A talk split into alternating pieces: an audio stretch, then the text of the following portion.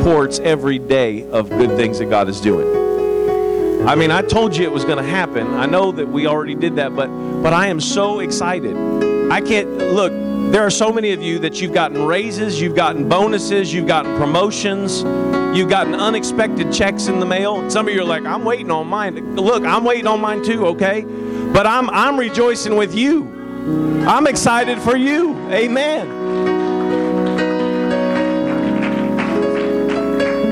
I, I, I, will probably share this at the end of the service, uh, just kind of to remind you. I'll let you see the picture. But how many of you remember the van that I told you about that the church got? I've got a picture of it. I'll show it to you at the end of the service. Just amazing. Amazing. And then today, literally, as I'm standing over there talking to Josh Cooper right before the service, I get a text from a guy that I did a faith promise service for. His name's Brother Fugit. I did a faith promise service for him two years ago okay, two years ago. It's first faith promise service they'd ever had. They started giving to missions more than they had ever given before. And this is what he texted me this morning, 9:51 a.m. He says, "Hey brother, I just wanted to share with you how God has blessed our church through faith promise." He said, "We had a man give our church four brand new houses that we are going to start renting out. Faith promise has been such a blessing to our church. Just wanted to share that. God bless you, brother Fugit." Come on, somebody. You can't outgive God. I wonder how much God can trust you with. Hallelujah. God's going to bless somebody. It might as well be you. Thank you, Jesus. Thank you, Jesus. Amen. And last night, I didn't even realize that this was sitting on my desk at home. How many of you know what this is? This is the Pentecostal Life magazine, right?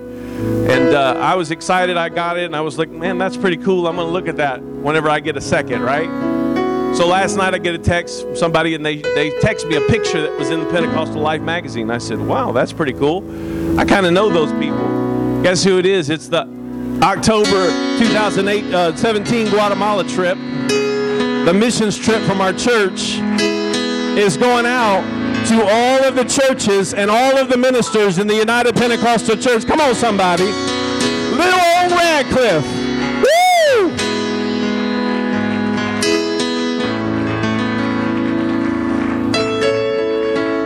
Amen. God is good. You have a right to be proud of your church. Amen. And we're so thankful for our missionaries. We've got global missionaries here today. Uh, I, am not going to tell you uh, very much. I'm just going to let them because I don't want to. I don't want to hinder them. But we are related by marriage, distant cousin. We, it's it's all good. We got a blood relative or two between us, uh, but we really had not spent much time together until just uh, the, this year. Really, I met him at General Conference. We talked again a little bit because of the times, and then we uh, saw him on Friday and the wedding last uh, two years ago, three years ago. Oh, has it four years ago? Oh, before this, three years ago, this past October, right? Wow, time flies. Time flies. I won't tell you how he was acting at the wedding. Uh, but we had a great time, and I'm so thankful that they're here. You're going to really enjoy brother and sister John and Sherry Hemus today, and uh, we are glad that they are with us. How many of you would just stand and welcome them? Amen. Everybody say, God bless the Hemuses.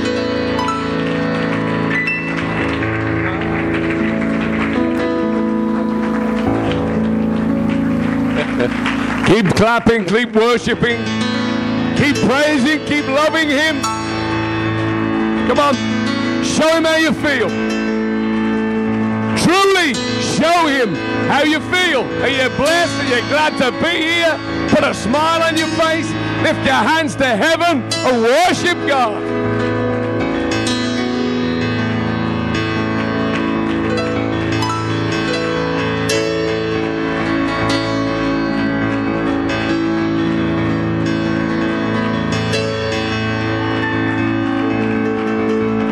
Bless your name, Jesus. We truly do bless you and thank you. Thank you, Pastor Dummit, for your introduction and letting us be here, Sister Kathy. It's wonderful to see you again. We do go to weddings together. We do go into buildings. Mm-hmm. Folks, God bless you all. Please take your seats. I'm just looking at this building here. I've seen worse settlement cracks. You, you realize this, don't This is nothing. This is not a problem. It's not a problem. In fact, you could take that down. It ain't going to go anywhere. And all you got to do is get these two by sixes. You see, what, what I love about what I was looking at this morning, I was kind of praying before the service and I was standing over here and I looked up. We, we grow in God by pressure. The word translates to tribulation. We don't like the word tribulation, but we can, li- we can live with the word pressure. Well, what's happened here? You've had some pressure on the roof. Have you learned your lesson yet? You've had a little bit of pressure, and what happens when you get pressure in certain places exposes weaknesses. Ow. And we don't like that pressure because it makes us feel uncomfortable, doesn't it? But what, in, what God's doing in His mercy is exposing the weakness so that He can be healed of it. Mm. This is easy, isn't it? And, I, and what I love about this is even better. what I love about the support system is that you can break this support system down and reuse it to take what the damage is and repair it completely.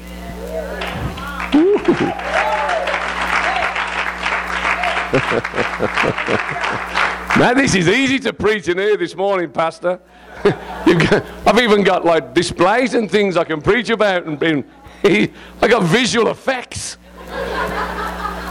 I was going to play the DVD, but I don't think I'm going to play that now.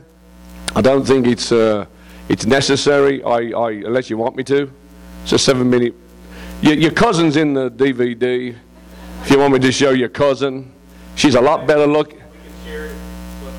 Yeah, right, okay. Because it, it, literally says what we're doing. I'm a missionary to England. Uh, obviously, you can tell by now I'm not from Kentucky.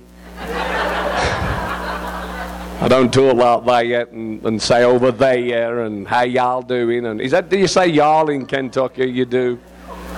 I don't say y'all whatsoever. I mean, I, I sound strange if I try to say y'all, so bear with me this morning. I am actually speaking English. I am. I speak the real English because every person I've met so far, even last week preaching in Kentucky, we preached in East Kentucky, uh, up the hills. It was wild, coal mines, and you name it. But the one thing that really amazed me was the way they spoke. Because the, the one lady said to me, she went, You've got an accent. And I looked at this lady and went, Have you heard the way you speak? And you think I've got an accent? And I said, Actually, and I had to correct her, unfortunately, but I did. I said, Look, I speak the original English, so I actually don't have an accent because I'm speaking the original. So anything that changes from the original has the accent. And she went, Well, I haven't got an accent. I said, My goodness me, lady, you get the worst one I've ever heard. I mean, so, welcome to Kentucky. Just briefly, anyway, let me get back to where I'm supposed to be going. I like wandering a little bit, but you know.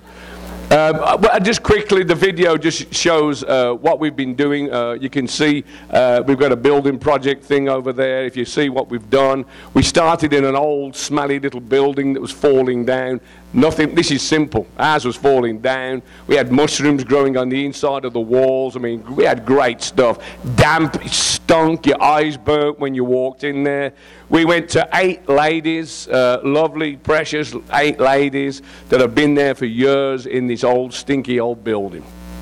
So if you go back, you'll see that we've gone from a stinky old building to building a, a brand new church and turned the old stinky building into 12 offices and a conference room. We've built training rooms. We've built a majorly brand new youth center and uh, uh, Sunday school rooms.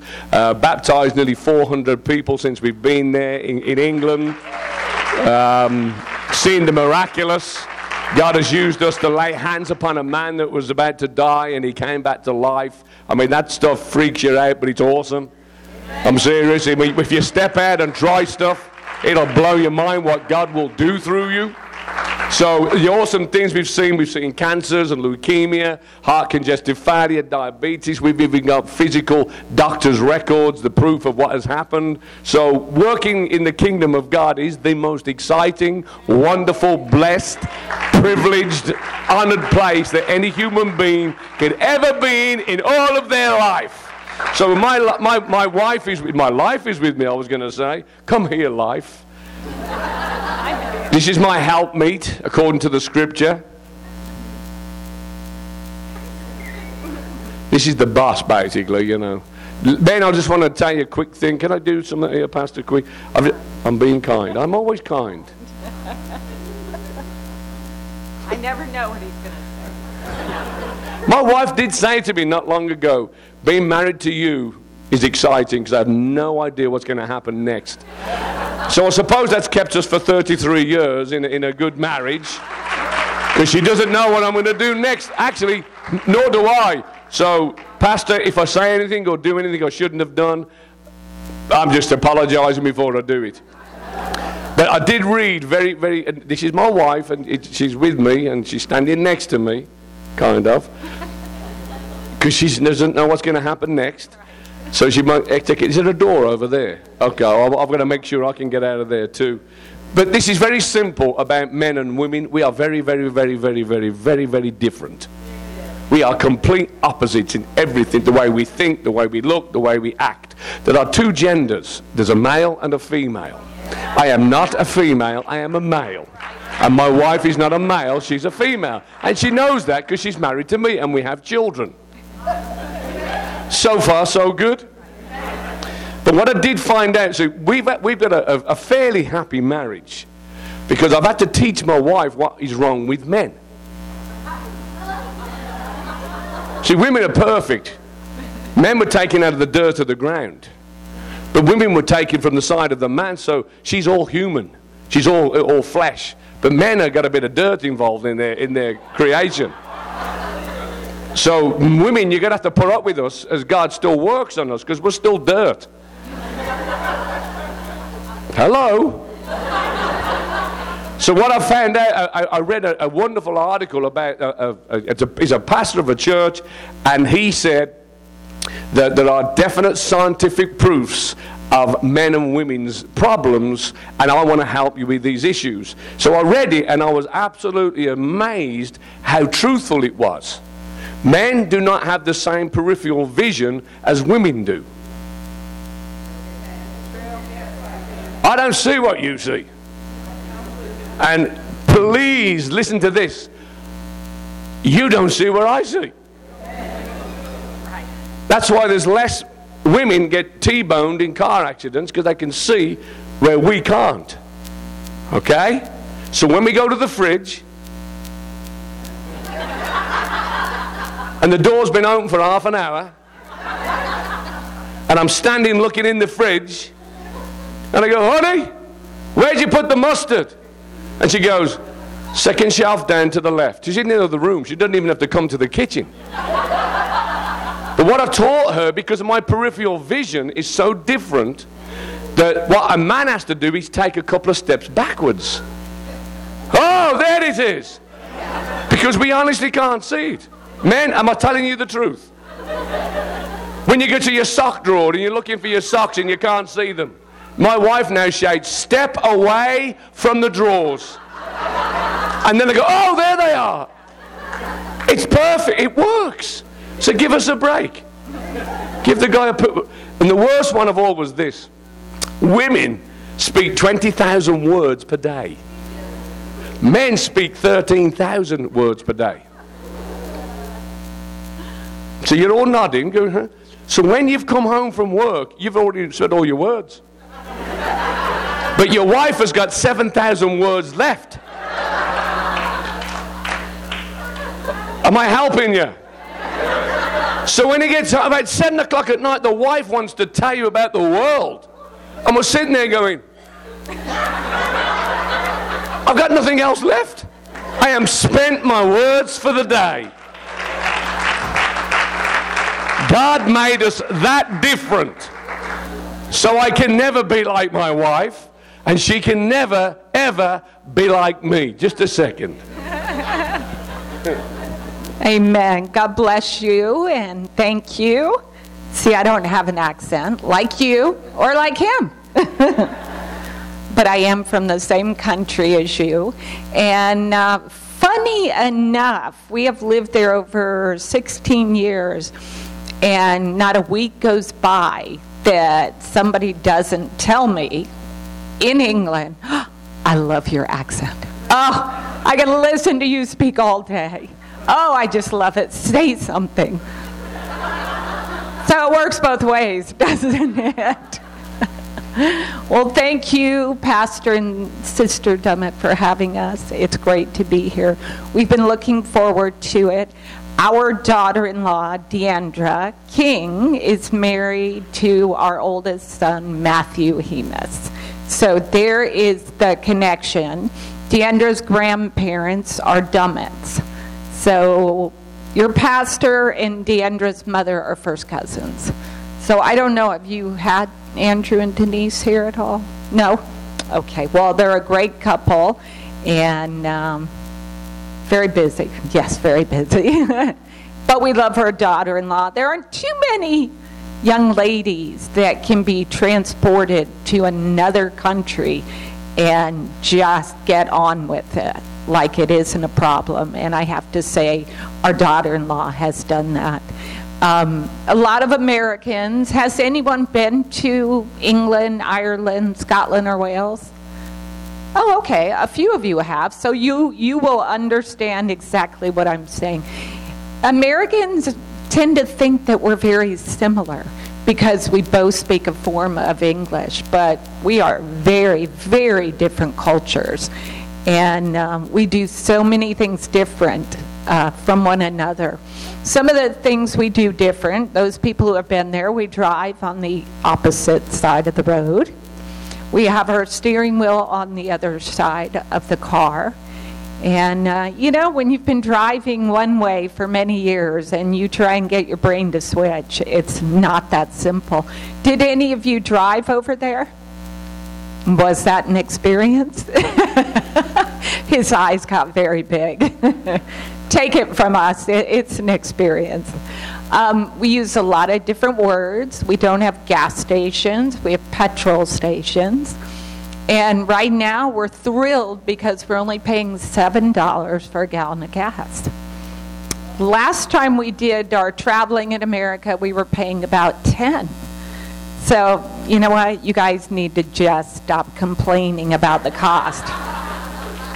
No way. We would love to be paying $3 for a gallon, but that's why all our cars are little you know, we have to get like 50 miles to the gallon over there, or you couldn't afford it. So uh, don't complain. We're a blessed country. We have no idea how blessed we truly are. We use a lot of different words. Um, our, our trunk in the hood of our car, it's called our boot and our bonnet. Our sidewalks are called our path. We don't have trash cans, we have bins. Um, we use different terms. Aluminum is aluminium. Yogurt is yogurt. Vitamins are vitamins. We even spell words different. But the culture is extremely different. Um, anybody who knows anything about history knows that there were so many great men of God that came out of that nation and took the word to the four corners of the earth, basically. They converted so many people, so many preachers and evangelists and missionaries. Well, that nation has become void of the Word of God. So, another big difference they don't go to church there. It's been at least two generations they don't attend church. 1% of the entire nation goes to any type of church. So they actually, about 10 years ago, we read in one of the reputable newspapers that they are a post Christian society. So they've been there, they've done the God thing, and now they've moved on. So we definitely need your prayers. But the really sad part is every time we come back to America, we see America slowly going down that road. We are. I mean, don't put your head in the sand and think it isn't happening. It's happening. We're following along where Europe is right now. And we have the truth. We know what we need to do. So don't let that precious truth go. Thank you. God bless.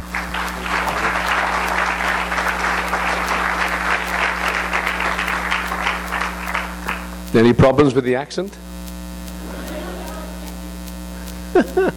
and I do pray for my wife because she's married to me. I'm really intrigued by this building. I, I was sitting there, look, sorry, wife, I, I, I've got a little bit of ADD, only a tiny little bit. Maybe a lot. But I was just figuring, I've just figured out how to, how to do your ceiling without doing much else. Piece of cake. Because all see a, a, roof is put together under under equal pressures. So when one of the one of the equal pressures is weaker, that's where you get joints like that. So all you've got to really do is take the two points of the equal pressure and put the pressure back on the equal points, and you'll get rid of your stress problems. And it would probably take seriously two days to do it. So I was sitting there with a tool belt on, bandana, pair of boots on, up in the attic, redoing your roof for you. Just give me a just give me a little break. I'm thinking about how I can do this for you. I'd do it in a heartbeat. That's what I, I was a builder for 30 plus years. So I've sat here and gone, this is easy. So don't don't think this is going to be a headache for you. Don't let Satan lie to you. It's not going to be as bad as you think it is. And I have done this for since I was 16. That is nearly 40 years of being in this business. But I love being able to correlate things like the issues of the weaknesses and how you strengthen weaknesses and how you expose weaknesses. And, and I'm going to preach to you this morning just about this. I mean, I've, as I said, I've even got my own display here.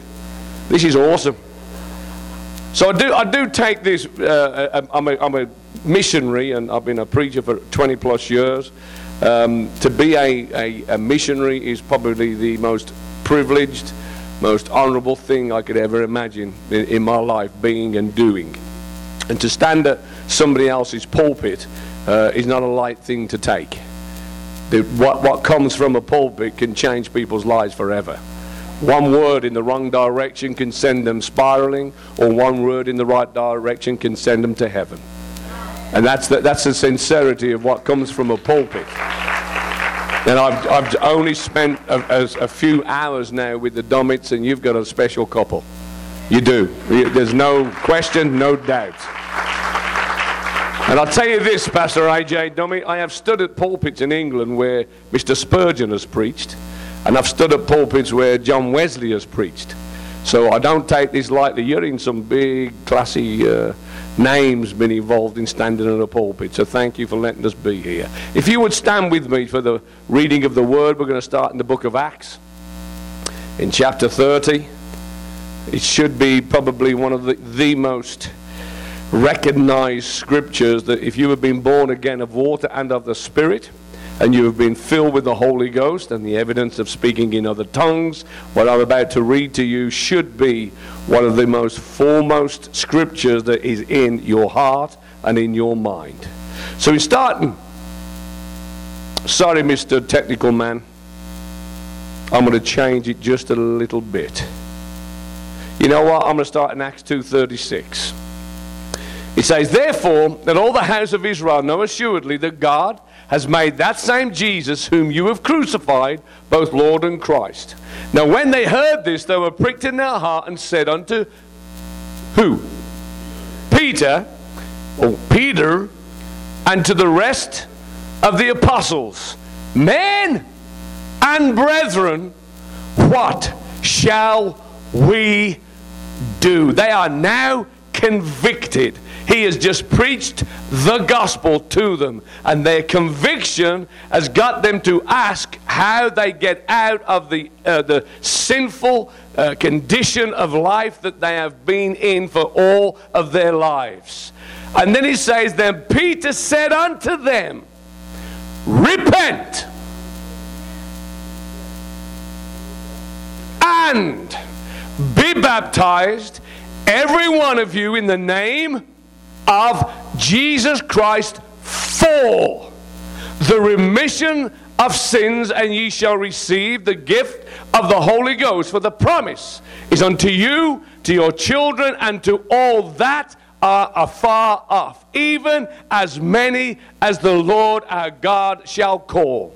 And with many other words did he testify and exhort, saying, Save yourselves from this untoward generation. And then they that gladly received his word were baptized, and the same day there were added unto them about 3,000 souls. If you would put your Bible down, lift your hands to heaven once more. If you would open your heart, your soul, and your spirit to God, whatever would be a hindrance in me today, Jesus, to hear your word. I pray that you would use this vessel of clay, these lips and tongue of clay, God, with the sincerity of a heart, that whatever would be needed from you today, God, that you would bless us. And whatever we need to give unto you today, Father, we would reciprocate just as, the, just as you would want us to do. If there's issues life in my heart, God. Today I release them to you, and I know that you would replace that with the love and the peace and the righteousness that we so long need. So, Father, again, thank you for letting us be here and bless this congregation today in Radcliff, Kentucky. And the whole church says together, Amen and Amen. God bless you, folks. Please take your seats. In Jesus' name. I love this. And it says, Unto these men, they gave a name first and said, Unto Peter, as you would say. And to the rest of the apostles, they mentioned Peter first. They said to Peter, Why did they say to Peter, and then to the rest, What shall we do? When Peter stands in front of them, He's standing on a rooftop, and I've been there in Jerusalem. He's looking down over, uh, over people. He's, there's thousands of people there the day of Pentecost. And he's overlooking thousands of people. And they look to him. I don't know why they, they didn't look to Matthew or anybody else or James or Simon. But they looked to Peter and said to Peter first, and then to the rest of them, How do we get out of this conviction? You've pricked our hearts. I know and can see that I need to do something to change my life and the sins of my life. When this man stands there and says a word, repent. What comes after that word? Can I see it up on the screen? Right. Peter said unto them, there's a comma. And then he says, repent, and another comma. The word comma means to stop or pause, to think about what is about to be said. I believe when he stood in front of thousands of people, this man said to them, Repent, and then stops and pauses and thinks. What I want you to realize today this man's life didn't line up with the way our church lives would line up today. He made more mistakes than any man I've ever read in the scripture. I wonder when he stood there that day, he was standing in front of thousands of people. He was representing right now the gospel. He was representing the other apostles. He was standing and representing Jesus Christ. When they asked him, How do we get out of this situation? His words to repent, to change direction. It is an architectural term, it is a Greek term, and it literally means to change direction. If you go in one route, you change and go another. When he stood there and said, Repent, I have the and I'm not going to say without a shadow of a doubt, but I'm going to be close. I pray one day that I can walk up to this man and I'm going to ask him this question What did you think when you said repent? Because when you go back just a few days before this time of his life, what did this man do? What I love about this man's life it reflects me in so many ways, and it reflects you in so many ways. This man, only a few days previously to this day, denied Christ three times. He cussed a little girl out. Blankety blank, blank, blank. You pe- to a young girl. He denied Christ, and if you know the situation where he would have been, Christ was in the court of the Pharisees, so was Peter. He knew that Christ would have been looking at him and listening to him, watching him deny him. Because on the third denial, when the cock crowed again, he remembered every single word that Christ had told him. You will deny me, Peter, three times before the cock crows. When he did, it says that Peter wept bitterly and went outside of the city. And he, he had a place and a time on his own where he understood repentance. The man had made an absolute deplorable mistake. But when he realized what he had done, I believe their eyes probably could have even met. And I'm, I am injecting here. I am just thinking of a situation that what it would be like to actually stand there after you had witnessed all these incredible miracles for three and a half years and then deny him to his face. How, how deplorable that would be. How would you feel that if Christ was standing in front of you and you denied him? When you had been up on the mountain transfiguration and Jesus selected three men, to me, and I don't know, Pastor Dominic, you're the uh, pastor here, just tell me to shut up if you need to, but he seemed to have a little inner circle. He had another two men, there was Peter, James, and John. That he, he seemed to bring into some situations that the others never got to. When he was at the mountain transfiguration, you could see that he took Peter, James, and John with him.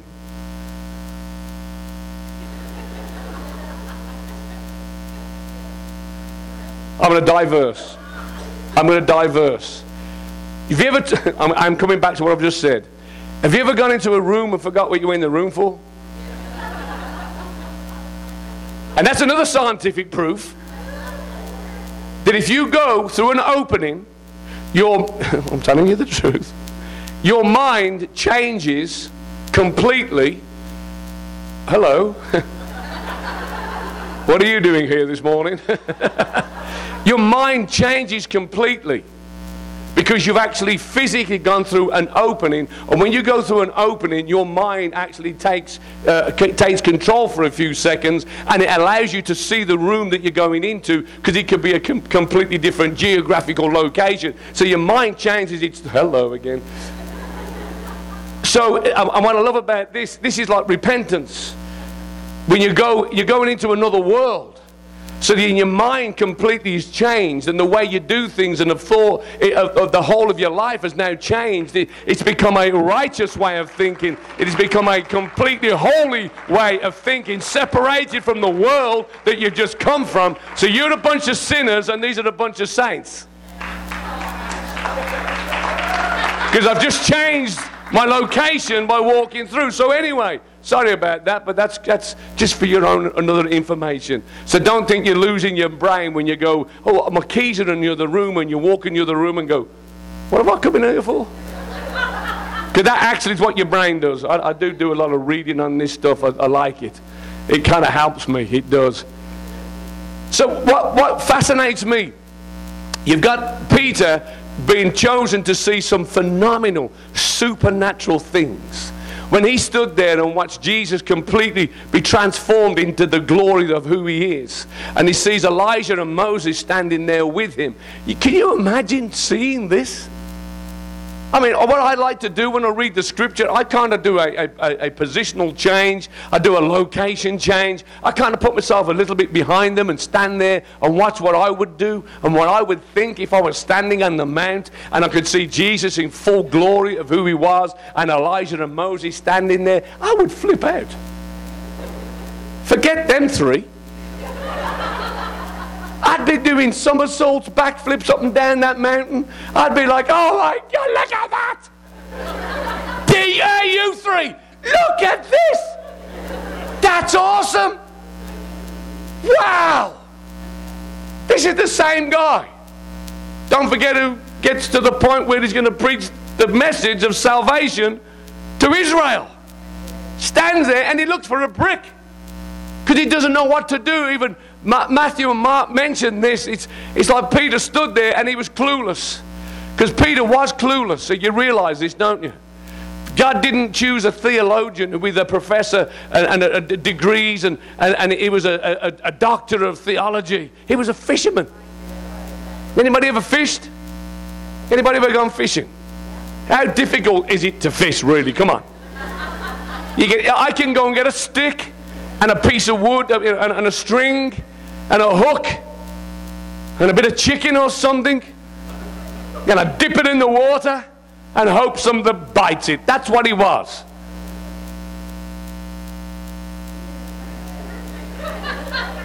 And this is the guy that was going to preach the gospel to the world. So come on. Don't ever tell me that, oh, well, I just can't. You, rubbish. Garbage, sorry. I said, I can't say rubbish. That's English. Garbage.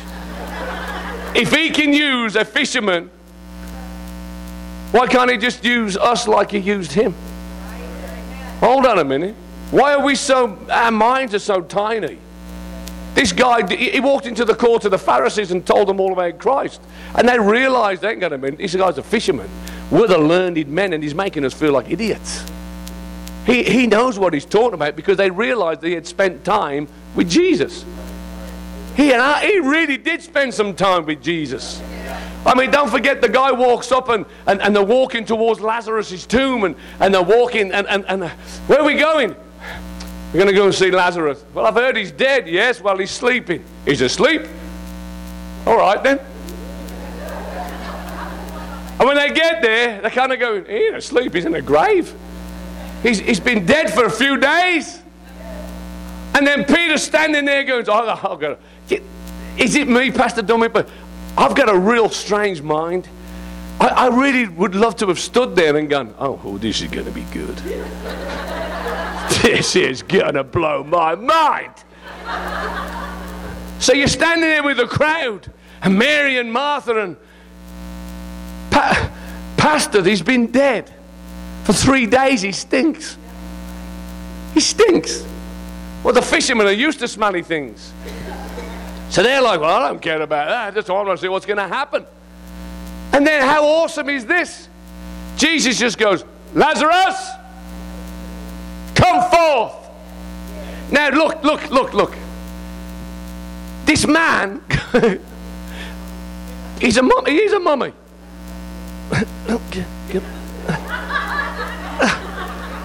he's got a. Eh, he wasn't. He, he didn't walk out and go, "Hello, hey." I'm here today. Look at this. I've been dead for three days. No way in the world. This smelly old corpse is jumping, is wrapped up. He's bandaged from head to feet. He's been buried in a tomb. I mean, what, what do you do? You have to grab hold of one of the little bandage ends and spin him on loose. Woo! Can you imagine standing there and this man jumps out of a grave that everyone knows he's been dead for three days. Can you imagine standing there going,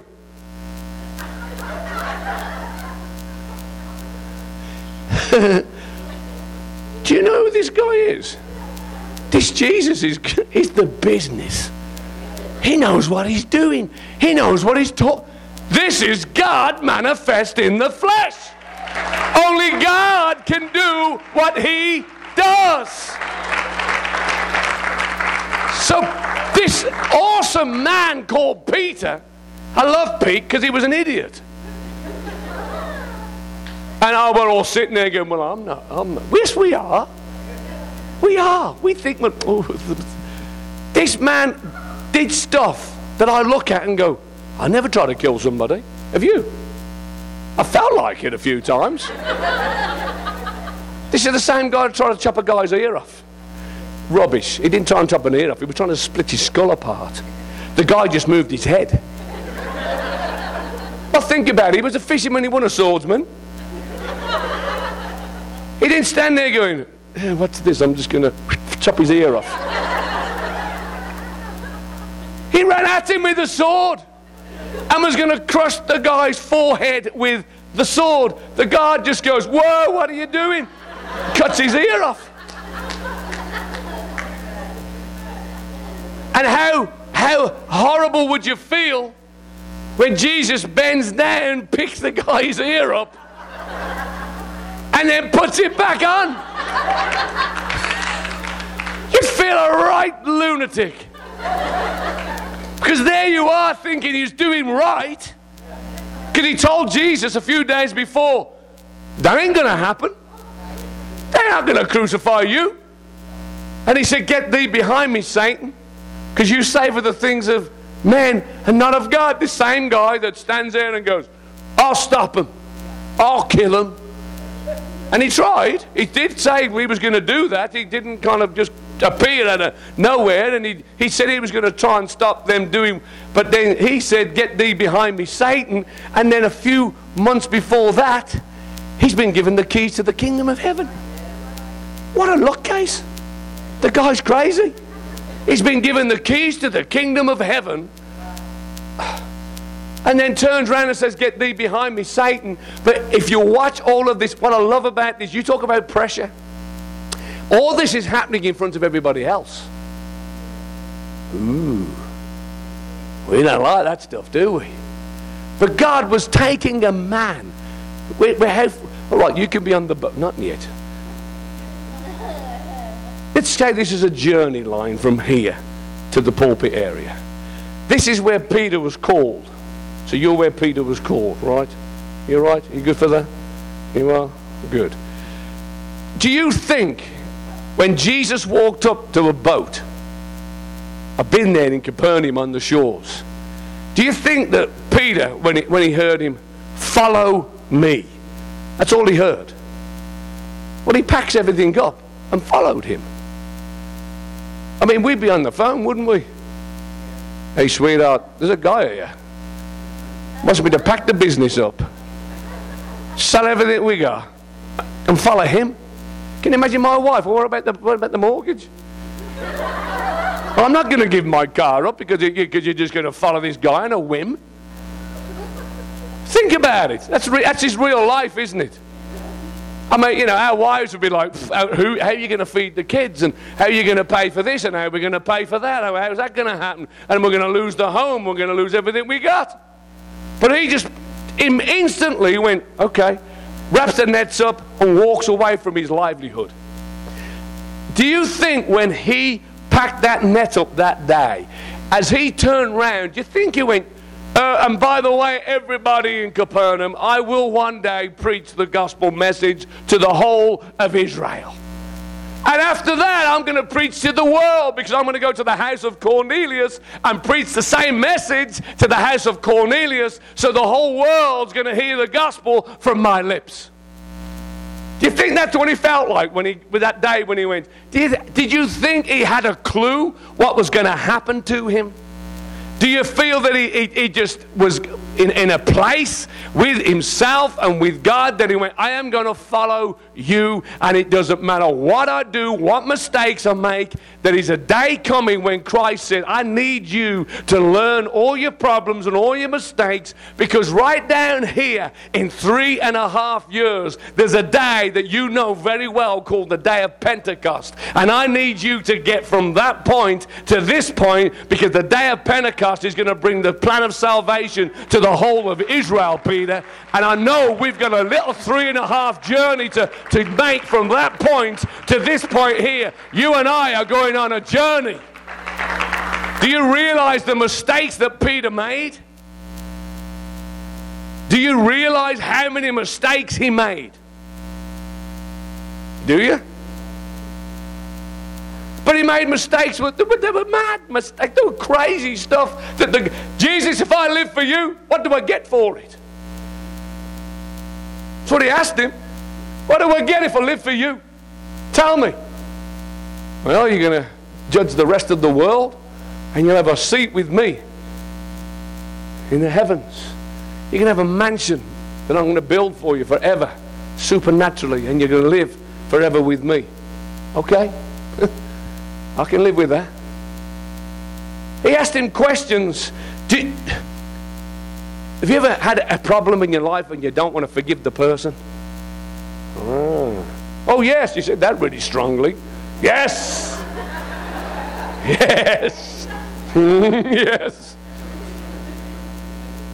He walks up to Jesus in front of everybody one day and goes, Hey, I got a problem. I got a problem with this guy here. Have I got to forgive him seven times? Seven times is good. And Jesus goes, Seven times. Try 490 times. How many? Try forgiving 490 times. And what the actual wording is, it is a replication of forgiveness. So, in other words, there's no room for bitterness or anger or unforgiveness in your heart because you can't forgive somebody 490 times in one second. It would be, I forgive you, forgive you. Can't even do it. So there's no room for this. And so, obviously, what Peter was doing and what Jesus was doing on this journey to that point was letting him see all the weaknesses in his life. He had anger, he had to deal with it. He was a bit of a prideful. I'll stop him killing you.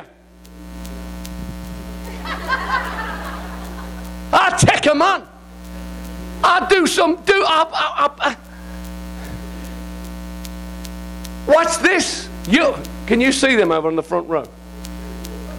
They're on a boat in the Sea of Galilee. Same Peter. There's a storm kicks up, and I did find this out on a boat in the Sea of Galilee. I kind of thought, why did you get a storm here? Have you ever seen it? Have you been there? You got to go to it. It's awesome. It's not. It's not a big lake. It's a river. They call it a sea, but it's a lake. It's not that big. And there's, there's the, like the island, the Gadarenes are here, and the Capernaum's here, and and you can literally. I could probably swim across from one point to the next. It's not that big. So I, I asked on the boat when we're sitting there, it was dark at night and they turned the lights off. That's kind of freaky. He was like, ooh. And I was, I was looking in the distance for the little figure to come walking towards me. And I asked, I said, hey, it says in the scripture about a storm that was so violent that it frightened even the men that fished on the sea. And what they said, he said, because it's like a valley, within minutes, they can have 30, 40 foot waves appear because a wind can blow across the valley and it will stir the water up. And, it, and he said, they get violent storms in the Sea of Galilee. So I'm like, this is fantastic. I was really getting into it now. But then I'm thinking, it's all dark. And if a storm comes up now, now I probably will drown. But then I, I, I, I thought of this. Who, who do you want to be? you can be Matthew, okay? You be James. Want to be James? Why not?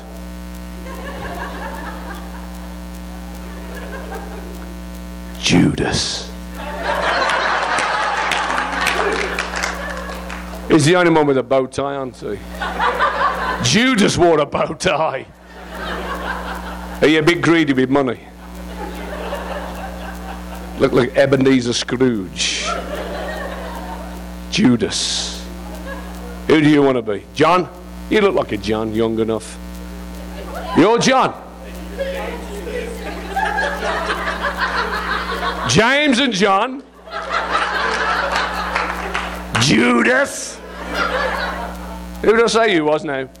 Thank you, Matthew. Keep, don't forget. Uh, oh, oh you know. Ooh, Judas's brother. Here you go. And what is, what is awesome about this?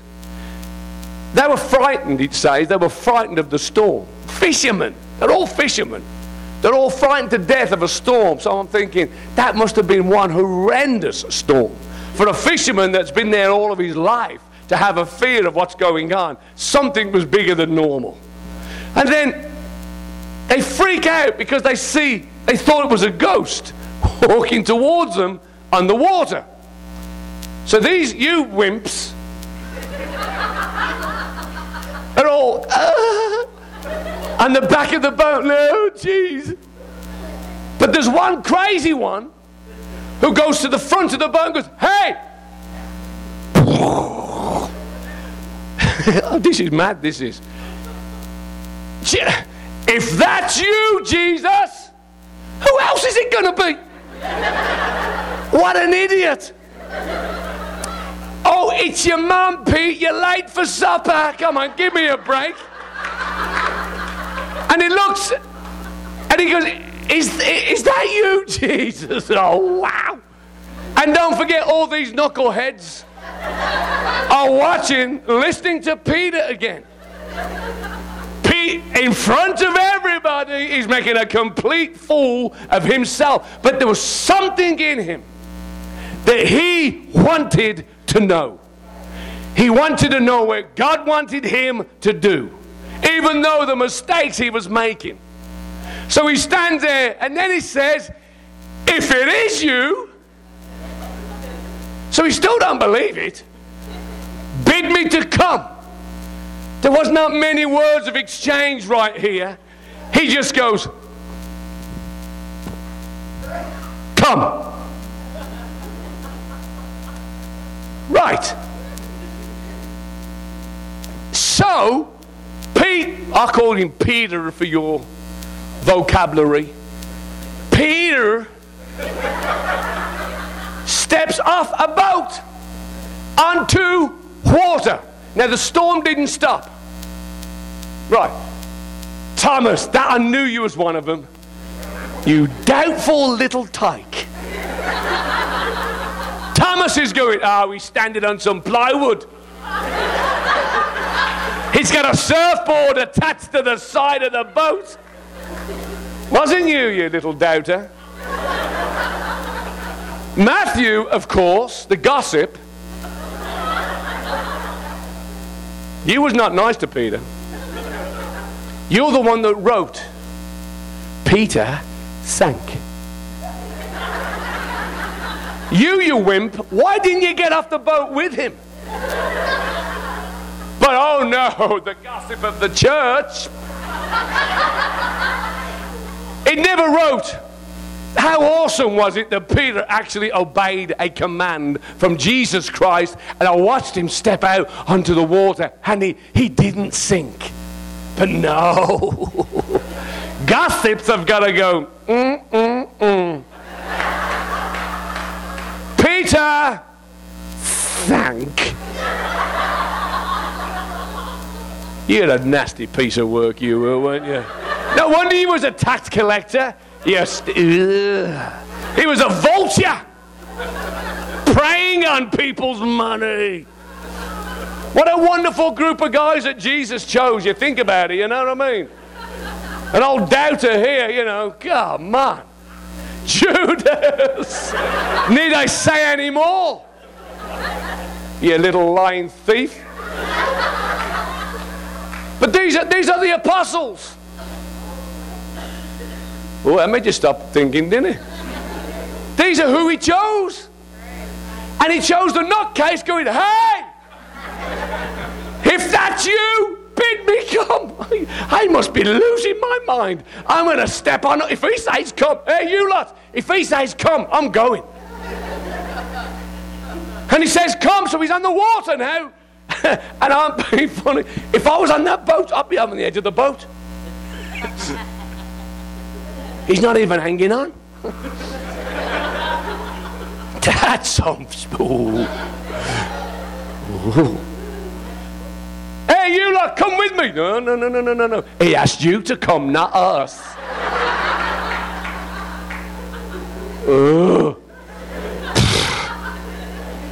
John, you're okay. I know he's John, but John was younger. I can't do that. This is a physical thing I've got going on. So then, this is mad. He decides to try and walk on water. He gives it a go in front of everybody, especially them lot. And he goes, one, two, and on the third step, if there was a 40 foot wave heading in my direction, and I knew in seconds it was going to splatter me all over the Sea of Galilee and probably up the side of a boat. I think he would get my attention too. But what I love about this it says he, he, he took his eyes off Jesus for one second and began, began to sink. I'm going to fight this guy right now. Me and you are going to have a go. He, he didn't say he sank, he says he began to sink. That could have been an inch. It could have been half an inch. It could have been his little toe going under the water. But no. And the awesome thing is, he then realized and looks back and he's Jesus! And he takes hold of his hand. And everything is now stilled. And what I love about it, he went into the storm because he knew the one who could control the storm was in the storm. So he now. I can imagine this. This is awesome. This is. can you imagine being Peter and walking back to the boat? Could he? How did he get back? Did he just kind of do a Star Trek thing and? No. He. Hey Matthew. He walked back to the boat. One, two, three, and up went. Hey, I'm back. But these lot So he made a complete. You was hoping, oh please, I hope he sinks a lot more because I'm really convicted right now. I am so convicted that I'm not going to do anything in my life apart from gossip about this man. Do you know what you even did again? When they come and arrested Jesus at the Garden of Gethsemane, guess who wrote that Peter was afar off? Huh? How would he know that Peter was afar off? Because you was even further off. Because you would have had to look from the mountain, look down and go, well, there's Jesus, there's Peter. Look how far away he is.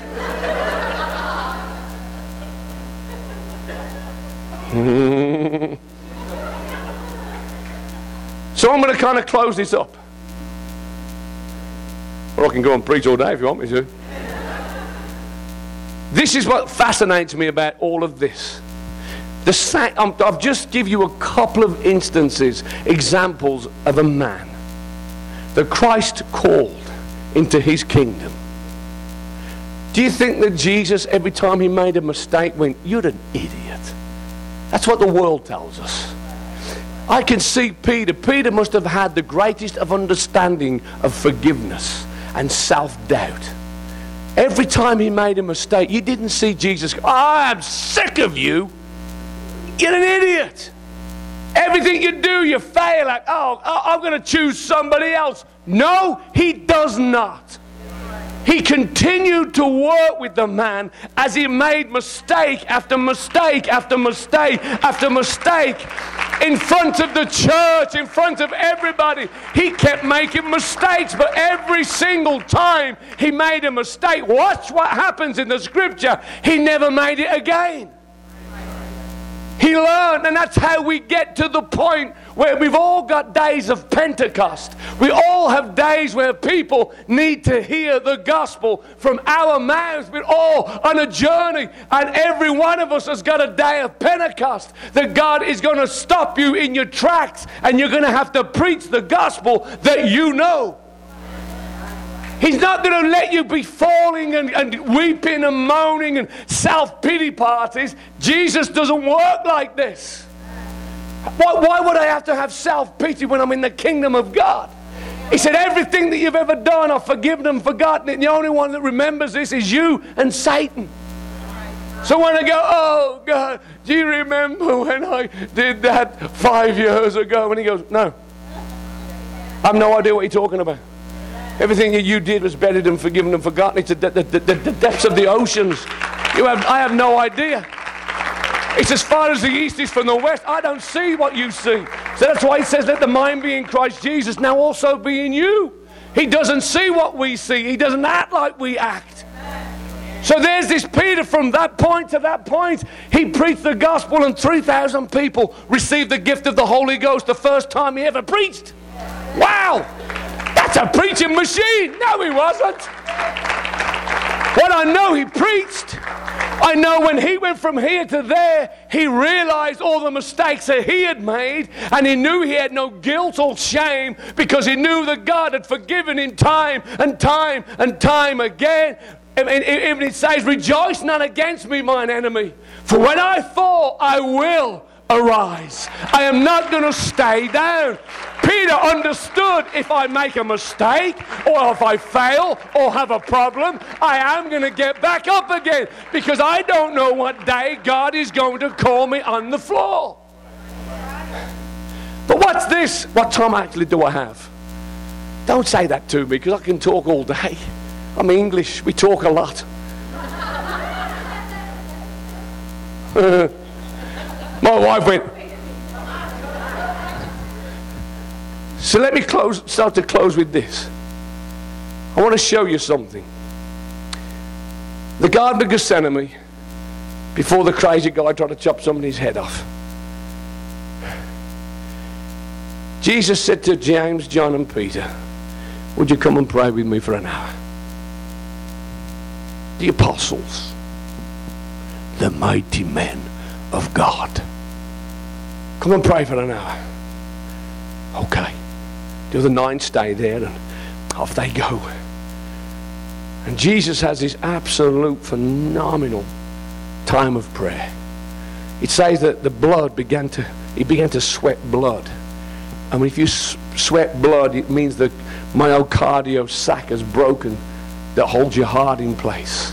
That's the only way blood can get into the sweat glands, and then blood would then, then profusely begin to leak from the glands and through your body. So Jesus now, his heart was breaking. He's got blood coming out of his sweat glands. And he goes up to Peter, James, and John, and they're asleep. I can't, I can't imagine if God manifested in the flesh asked me to go and pray for him for an hour. And he comes back after 30 minutes and I'm snoring. Anybody struggle praying for an hour? You're in a good company. And then he walks up and goes, Couldn't you just pray for one hour? That's what he, that's what he asked him. Can you imagine Pete going, oh, And he's like, Oh, God, I've let you down again. And he says he goes away and he comes back and he does it two more times. And the third time, they've got sleeping bags, a tent, pillows, hot chocolate. They're absolutely out for the count. And he walks up and he, then he goes, Sleep on, for my time is now at hand. He asked three men to pray for him and they still couldn't do it. Shows how weakness is. But did he turn around then and go, I'm going to kick this guy? I'm not looking, pastor's moving his leg.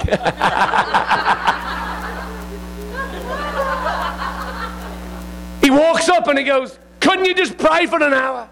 No. And he knows how weak we are, he knows the frailty of our humanity. And then he says, I'll just keep sleeping. But all of a sudden, into the garden, here you come. The one that I kiss, I'm going to betray my Savior. Arrest the one that I kiss. For 30 pieces of silver. Apparently, 30 pieces of silver is like $28. Cheapskate. Think about it. And they come and arrest him, and then you know the story. Up comes Peter. Yeah. Whack! This is the apostle about to preach the day of Pentecost. Tries to kill somebody. Okay? Has anybody kind of realized that we make mistakes living for God. And God doesn't come down and beat me up and tread on my head and go, You're an idiot. He doesn't. He looks at me and goes, Come on, give me a hand. Rise up again. I got you. I got you. Just stand up again. You're going to make mistakes. And that's okay as long as you hold on to Him. He'll never let you down. He will never forsake you. He will never leave you. We let go of Him, but He never lets go of us. That's why there's never a problem. You can't have problems living for God because you're telling God you've got problems. And He goes, No, I don't. You've got the problems, but if you're given to me, you ain't got any problems. It makes sense. He doesn't let us go. We're the one who, the only time you fail is when you don't get back up. Because you can't live for God. You know what? If you don't fail, it means you don't do anything. It means you've never tried. If you have never made a mistake, it proves you've never tried to do anything. I make mistakes every day. And I've learned to do what Peter does. Uh oh. Sorry, forgive me, I'm, I'm here again. The knucklehead from England, he's doing it again. He's made another mistake. But here I am. God, don't let my failures and my weaknesses be a hindrance of what you're trying to do to people around me in the world that I live in. So, what's what happens now? How many of the disciples went to the crucifixion? You can uh, give me an answer. How many went to the crucifixion? One. Where was the other ones? Hiding in a house.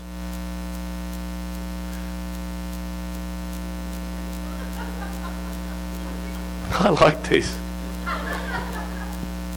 Hiding in a, only what? John? Not you. The little fella goes with Jesus' mama and the seven times that he spoke, one of them was to him. Because he showed up.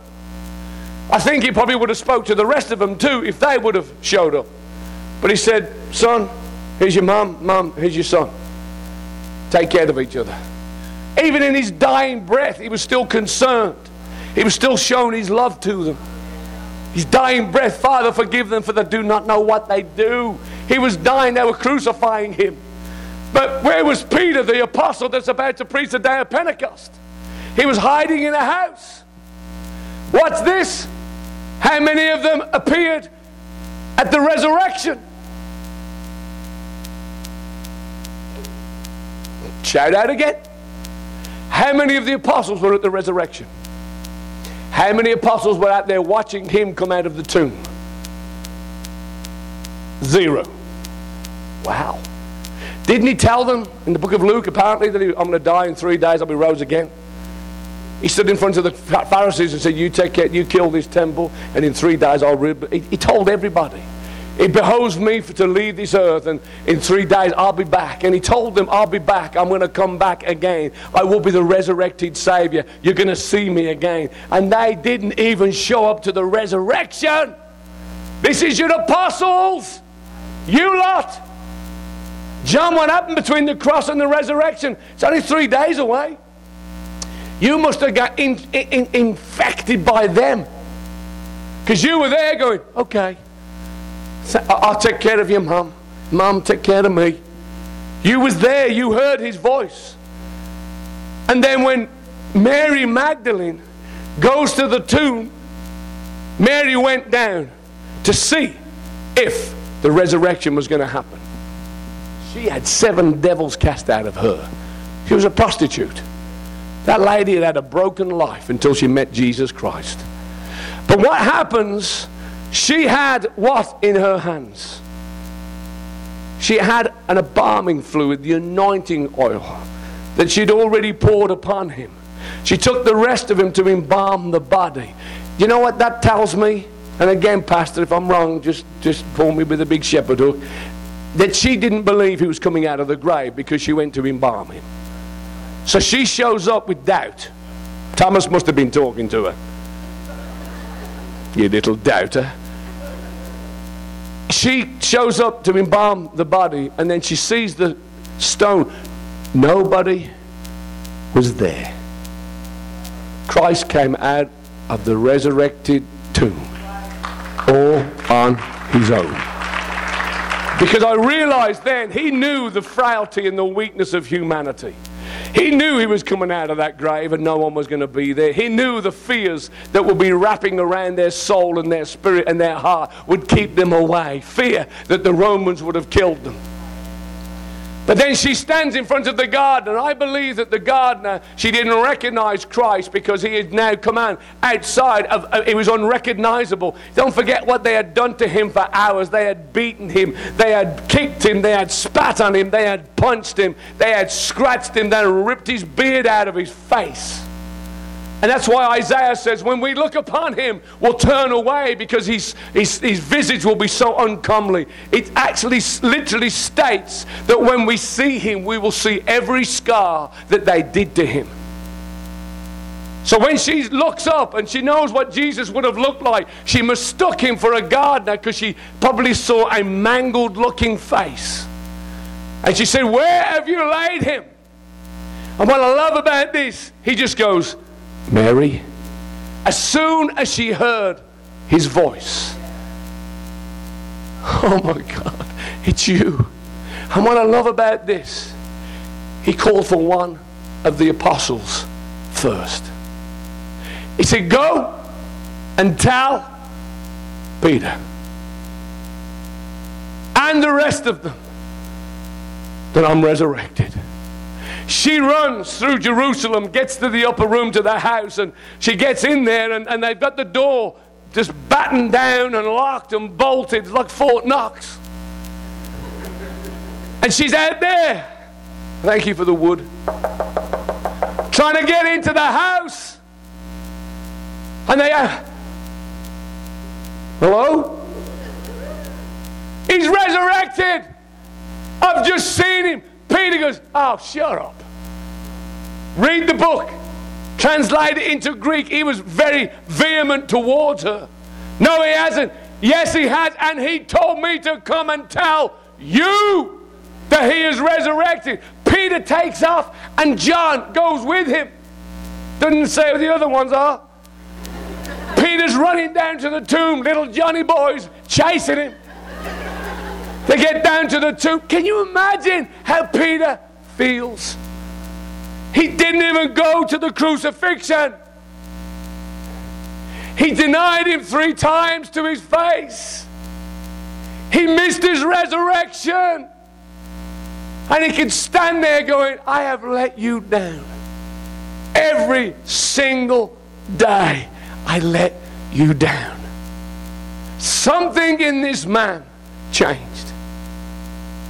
When he said, Go, go to the place where the ascension will happen. 500 people were there. They were there then. Something in their mind clicked. We got to get on board.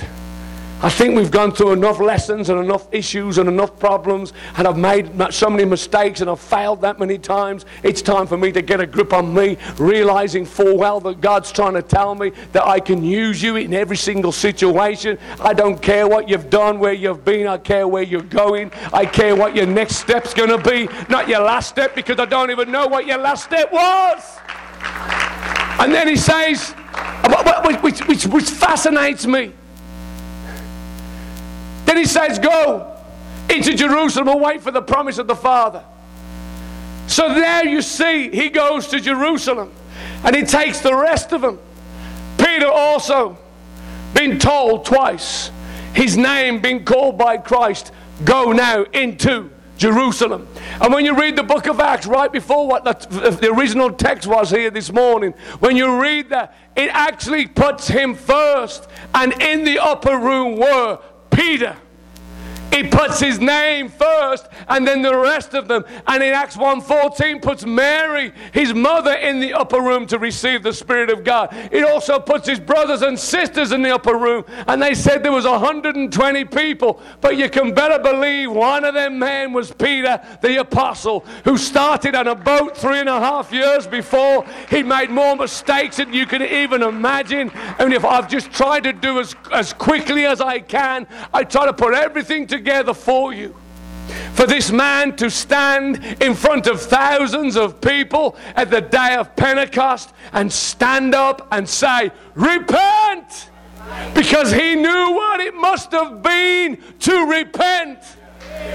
The man himself had practiced what he preached. He knew I've got to change direction. I can't do this anymore. I can't act like this anymore. I can't be like this anymore. I've got to make my mind up. If God is forgiving me and God is strengthening me and God is loving me for every single situation in my life, please keep standing. Because there was a day That he not only preached the gospel, the saving message that you and I believe and, and I pray that have obeyed. If you haven't, here's the waters of baptism. When he says repent and be baptized, every single one of you, in the name of the Lord Jesus Christ. Don't that comma. Do you think when he looked at those people that day, he went, I do not deserve to stand in front of all of you and be the one that would proclaim this precious gospel. Don't you think he would have had some reflection when he realized what was going on? I don't deserve this. None of us do, folks. None of us do. But God's mercy completely overshadows every single thing and mistake, every circumstance and every situation that you and I could ever be in. As long as you and I just reach back to heaven, take hold of his hand, God forgive me. That word repent, that man understood exactly what he was saying. And then he even tells him to be baptized in the name of the Lord Jesus Christ. And he tells him what? For the remission of your sins and you shall receive the gift of the Holy Ghost. That, from that message till today, is still the same message of salvation. So I want you to come, if you would come. Can we have an altar call this morning, Pastor? If you would come out of your seats this morning, are you fed up? Mistakes that you've made. Today is the last day that you're going to let a mistake that you have made be a hindrance between you and what God is trying to do in your life. Would you come to this altar this morning? Would you come out of your seats? Would you come with tears? Would you let the tears of repentance, with the tears of forgiveness? If there are people in your life, and if you don't even feel worthy of doing this, if you don't feel worthy of coming into His presence, then something in you has got to change. No, we're not worthy. He's a holy God. But His mercy and His grace that overshadows my mistakes and my issues of life and problems. That's why I can come to an altar all the time, every day of my life. I can come and repent once more. I can come and say, God, forgive me of holding resentment, holding bitterness, not being able to forgive somebody. God, you have forgiven, so I must also forgive today. Stop letting the world around you be the hindrance, the problem, the issue between what God is trying to do in your life. Just lift up your voice in here today. God, I am done with the issues. I'm done with the mistakes. And forgive me today, God. I'm not letting you be my God, not letting you forgive me. I don't feel worthy, but He says, Yes, you are worthy.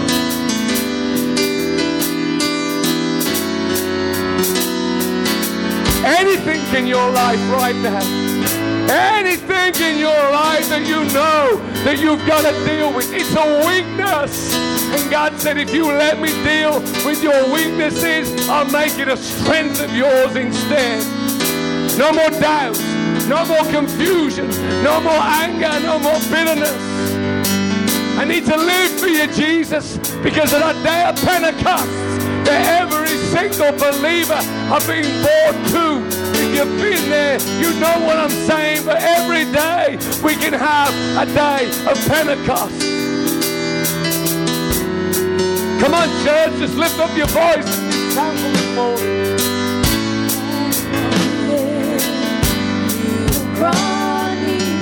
Come on, Jesus, that our hearts here, they need to be completely cleared of the past, completely cleared of the issues of life. There are days that I know, God, that I should have been preaching your gospel. I should have been pronouncing your word. But today, forgive me of the things that I have not done.